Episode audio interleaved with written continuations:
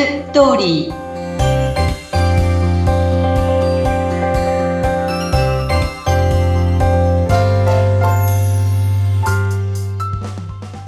皆様こんにちは結婚相談所ライフツリーの和田光ですこんにちはインタビュアーの山口智子ですえさて毎回ですねこの番組でこうテーマがあるんですけれどもそれに沿ってお話ししていますが、えー、結構ね本当に役に立つ情報が満載ですのでまたそういったものを聞いて結構婚活に役立ててくださっているという方もいるようなのでぜひぜひ皆さん今日も楽しみにしていてください。さて、えー、和田様、お見合いというと、婚活というと、最初のプロフィールって大切だと思うんですが、今日はちょっとそんなところにも関わるお話でしょうか。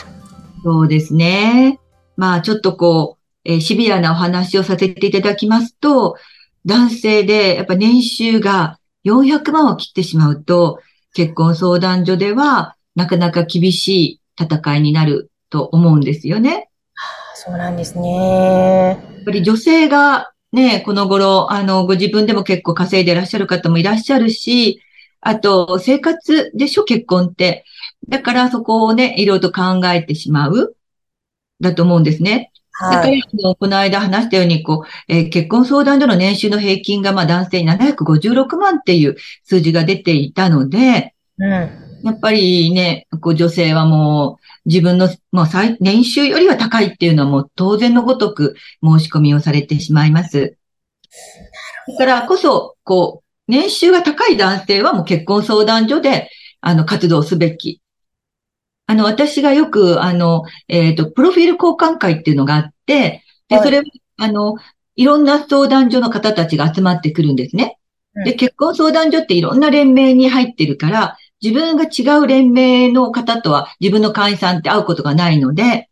でそういう方たちのプロフィールを見て、あ、この方と自分の会員さんが合いそうとかっていうことで、そこで手組みで、あの、お見合いを決めたりとかすることもあるんですね。はい。で、そのプロフィール交換会によく行くんですけど、そうするともう、あの、あの、この間素敵だった男性は今古いとか聞くと、あ、もう決まったのよっていうのがもう大体のセリフで、もう本当にこう、ある程度のスペックがいい男性は、もう本当に半年ぐらいでは決まっちゃう人たちが多いんですよね。あそう。これ、例えば、その年収が300万以下でも、まあ、結婚したいと思ってる方いると思うんですけども、そういう場合というのは、まあ、例えばキャリアアップを目指して転職を考えたりとかな、まあ、現実的なね、対処法もあると思いますし、すね、なんか他に対処法ってあるんですか？いや、この頃はなんかそういう方たちって副業もやってますみたいな、書いてらっしゃる方も増えましたよね。うんうん、昔に比べたら、こう、会社も副業を認めてくれるところも結構ね、増えてるみたいなので、うん、そうやって年収はやっぱりこうね、少し高く。というか結婚相談所自体が、やっぱりある程度マッチングアプリと違ってお金がかかるところなんですね。うん。だからこそ、まあ、結婚相談所を選んでる方たちも多いっていうところもありますよね。確かにそうですよね。あの、ある程度やっぱりお金がないと結婚相談所でずっと活動っていうのも難しいわけです、ね、続けるとかね。あと学歴も、あの、30代を過ぎると、やっぱり大学卒以上を希望する女性が多いんですよね。はあ、そうなの。やっぱりそこも結構女性ってこだわるんですね。そうなんです。ところがね、20代は、あの、専門卒、高卒の方で全然結婚しているので、うん、まあ、もしも、に、あのね、20代で今ご自分がそうだとしたら30代になる前に、あの、相談所では、あの、早く活動した方が決まりますよね。なるほど。えー、でもなんで30代以降だと大学卒みたいに、うん、なんかそこら辺からどんどんこう条件を重要視する人たちが増えてくるんでしょうね。そこまでの自由恋愛をね、もうなくなってきて、だんだん条件面でっていうところになるんでしょうね。そうなんですね。本当結構ね、現実的なところ、年収、学歴ときましたが、他にもあるね、次は親と同居ですね。ああ、これも。30代後半以上の男性でね、あの、親御様と同居してる男性は人気ないですよね。うん。これを聞いてて、はっと思う方もいらっしゃると思うんだけど、やっぱりお母さんが何でもやってくれてるんじゃないかって思っちゃうんですよ。うん、なるほど、なるほど。そうか、そっちか。お母さんが何でもやってくれてて、自分では何もできないんじゃないか。そう、そう、自分でご飯を作ったりとか、ね、家事のことはできないんじゃないかっていうふうに思ってしまうから、もう、あの、早めに独立して、ちょっとこう、ちゃんと同居じゃなくて別居っていうふうに書いてある方が、あの、女性から選ばれやすいってことをちょっと思った方がいいですね。まあ、あと、結婚決まった後も、ね、親御さんと同居二世帯住宅みたいな、本人もね、つながる可能性があると、ちょっと女性は躊躇しちゃうっていうのもあるんでしょう。そうですね。たまに、あの、まあ、将来、そういう同居があるっていうようなことを匂わせてる人は、もう本当に人気ないと思いますね。で、男性結構ね、そこに人気がないと思ってないんですよね。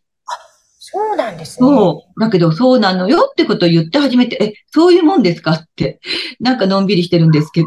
割とそれがね、当たり前の生活になってると分からなかったりね、する場合もあるよね。そうですね。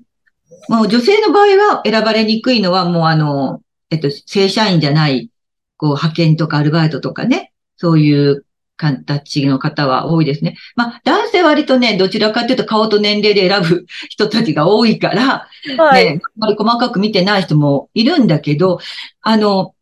やっぱりスペックの高い男性は、ここら辺はなんか結構、あの、見ますね。大卒以上だとか、うん、年収はとか、結構そこら辺はシビアに言いますよね。割と今いろんな働き方があって、派遣であったりとか、うんまあパートで、または副業もやってとか、いろいろあると思うんですけども、やっぱりその辺選ばれにくい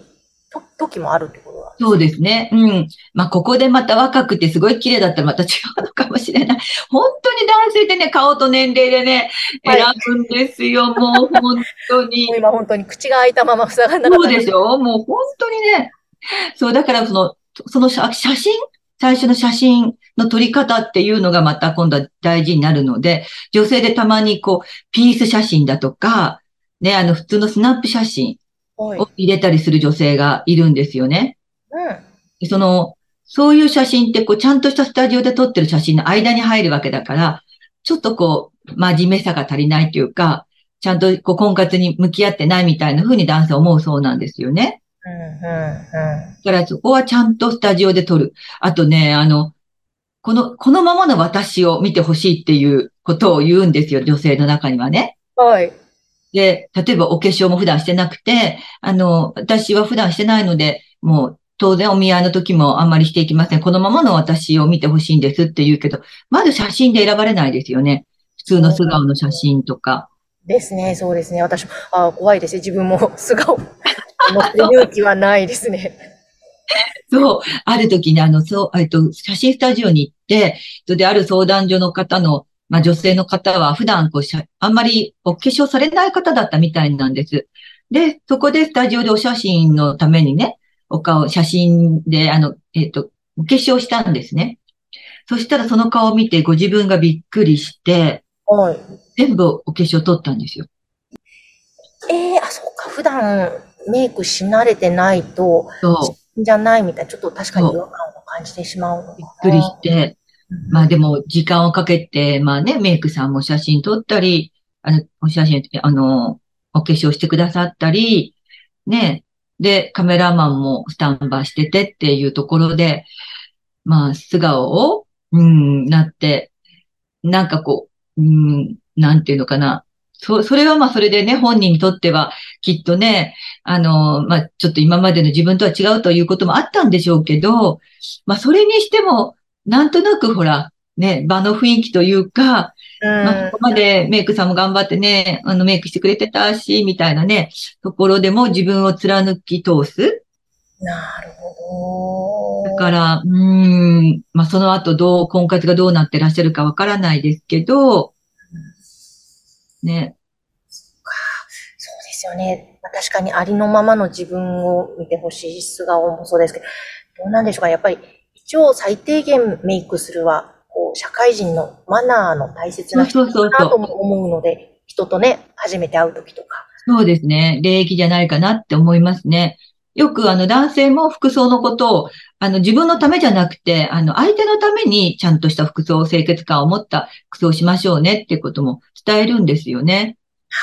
本当それ大切ですね。確かに、ね、服装もメイクもそうですけど、マナーとかって自分の、もちろん最終的に自分のためにもなるんですが、うん安定と心地よい空間を一緒に共有するために必要なことですもんね。そうですね。まあそこでこう頑固に自分を貫き通すっていうことになると、それはまた違ったところでもね、そういう性格も出てきちゃうんじゃないかなっていうふうには感じてしまいますね。そうですね。えー、そうか。他にはありますか？そのあたり。そうですね。大体そんな感じですね。もうとにかく男性は、あの、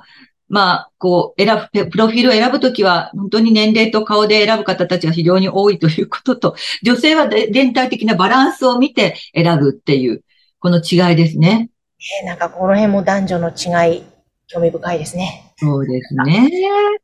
あでも本当、ね、割と現実的な今日お話だったと思いますので、えーそのあたりはちょっとクリアできるようにと言いますかね。そうですね。はい。ぜひぜひ今日のもの、情報も参考にして婚活頑張っていただきたいと思います。そして、和田さんの結婚相談所ライフツリー。あれですね、お気軽に質問とか、またはメッセージいただいて、ぞこちらのね、あの方に、ポッドキャストの方に、あの、ご質問があったら。はい。ね、ぜひぜひ皆様からのそういったメッセージもお待ちしています。こちら番組概要欄にライフツリーのホームページ掲載しておりますのでご覧ください。今日も和田さんありがとうございました。ありがとうございました。